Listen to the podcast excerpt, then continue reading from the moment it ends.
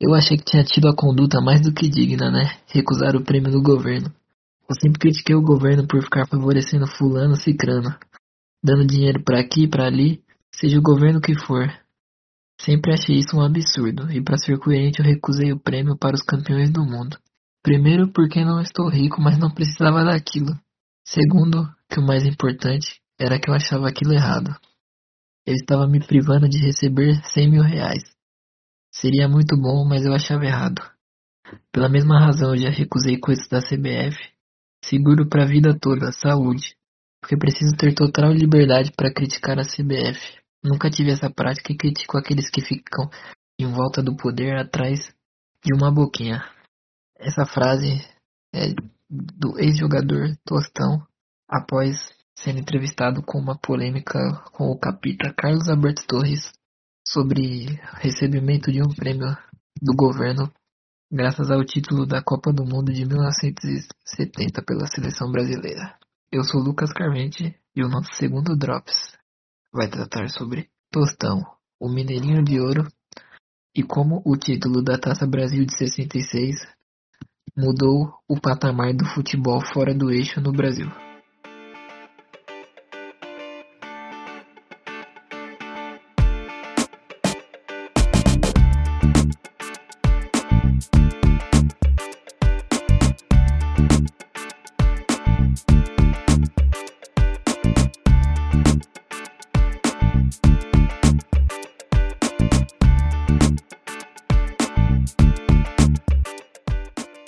2 de janeiro de 1921.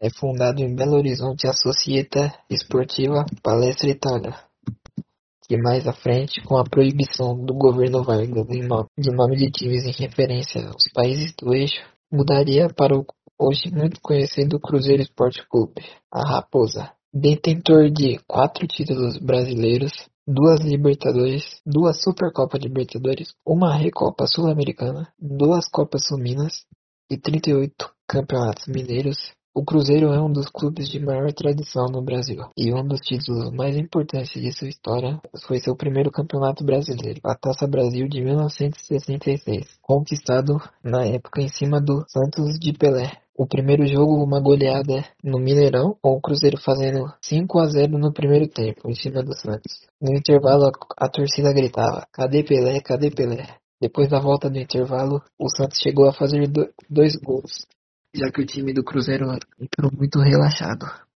e assustou um pouco.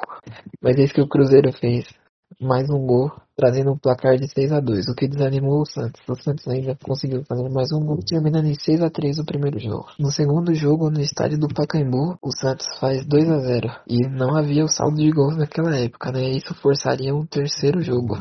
Eis que o Cruzeiro conseguiu empatar em 2 a 2. Isso mudaria para sempre os rumos do futebol brasileiro. Graças ao título desse Cruzeiro, os times fora do eixo Rio-São Paulo começaram a ganhar visibilidade. Mesmo que o Bahia já tivesse ganhado uma Taça Brasil anos antes, a primeira edição da Taça Brasil, de 59, e sendo o primeiro brasileiro a jogar uma Libertadores, esse time do Bahia, o esquadrão era considerado muito mais um acidente do que o time do Cruzeiro. Goleou com propriedade o considerado melhor time brasileiro da época. Esse título do Cruzeiro motivou também a criação do torneio Roberto Gomes Pedrosa, mais conhecido como Robertão, de 67, que anteriormente era o Campeonato Rio-São Paulo.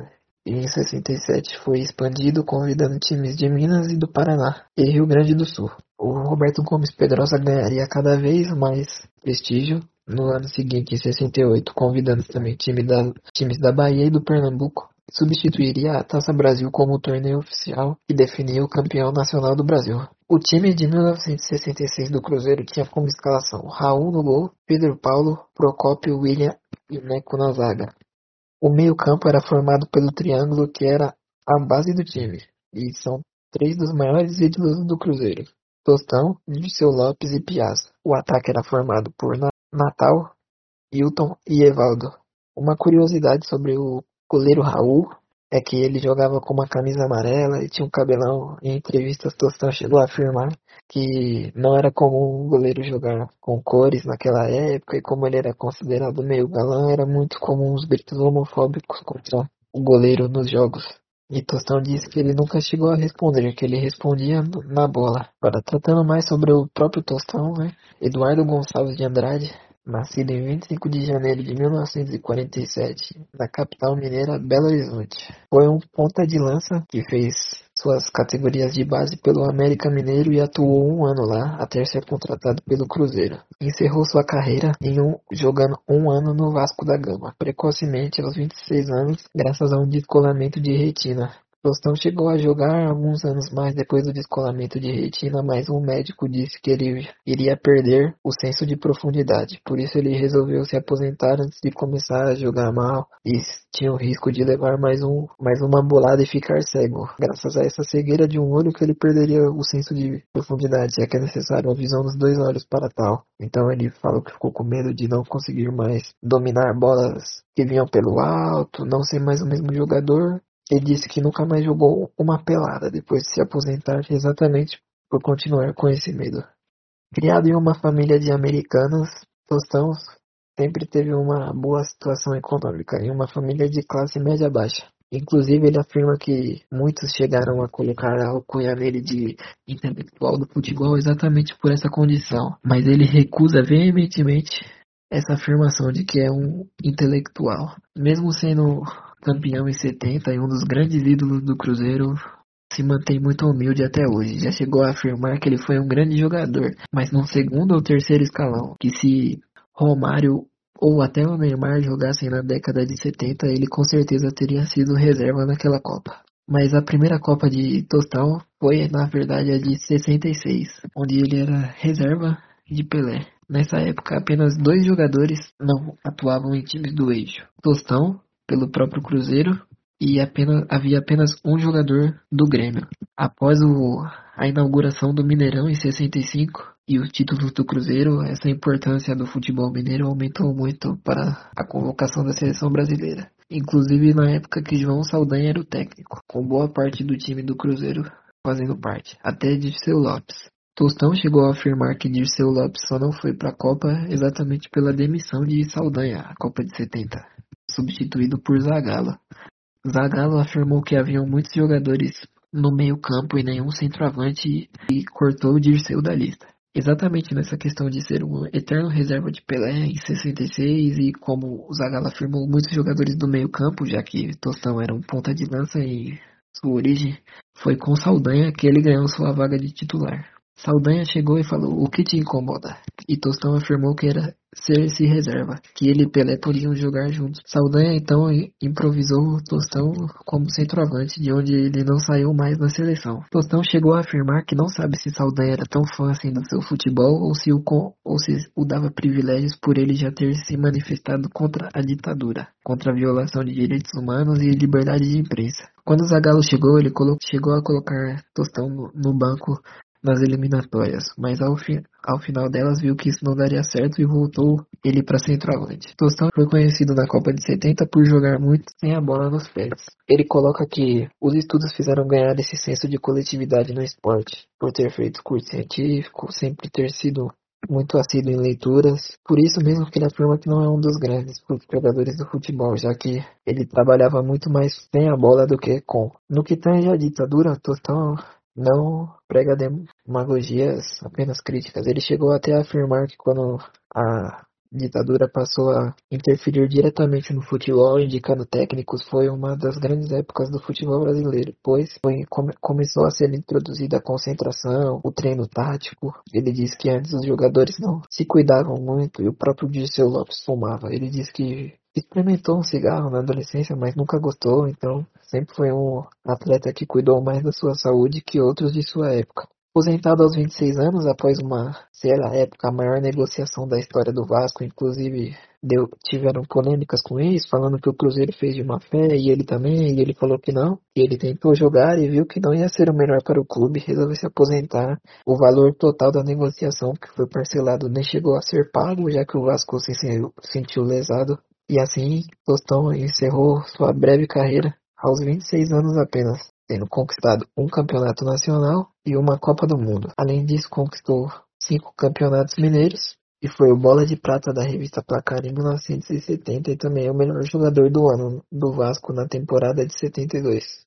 Ele foi o único artilheiro do Campeonato Mineiro em quatro edições seguidas, de 65 a 68, e tem a maior média de gols do Mineirão até hoje. Importante lembrar também a questão da ditadura, que o Mineirão foi inaugurado pela própria ditadura, né, na época das grandes obras de infraestrutura, e a ascensão do Cruzeiro se dá em, quase que em conjunto com o Mineirão, inaugurado em 65 e vendo em 66 o primeiro título nacional de um clube mineiro. Para animar os torcedores com essa draga da Série B agora, quando o governo Vargas proibiu as ligações com que faziam referência a nome de a nome de países do eixo, o Cruzeiro acabou que entrou numa crise. O clube que não era o maior do estado, não se igualava ao nível de América e Atlético, foi o campeão mineiro de 45 e ficou sem ganhar outro título até 56, com quase o fechamento do futebol os esportes especializados na época, já que o clube era um clube social e pretendia fechar o futebol como forma de sanar suas dívidas. Acabou que não foi, o futebol não foi fechado, o Cruzeiro chegou, foi campeão em 56,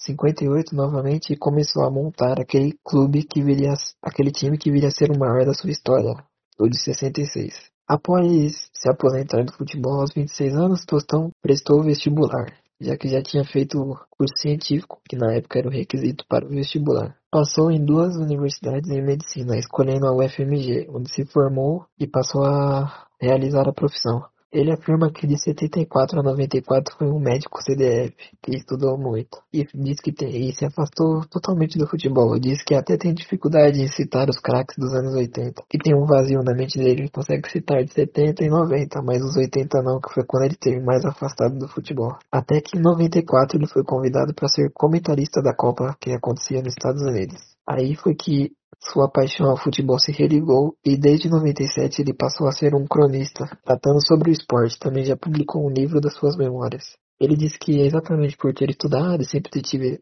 tido esse senso de coletividade do jogo, para ele se tornou muito fácil escrever sobre o esporte. E também, que graças à faculdade e o tempo de prática, ele acabou melhorando seu português, assim conseguindo virar um grande cronista. Nos dias de hoje, Tostão segue como cronista da Folha, ainda mora em Belo Horizonte e diz que vai aos estádios de vez em quando. Leva uma vida simples e gosta de beber uma cervejinha aos fins de semana. Bom, esse foi o episódio 2 do Drops do Futebol nas Entrelinhas. Não se esqueçam de nos seguir nas redes. Agradeço a todos os ouvintes.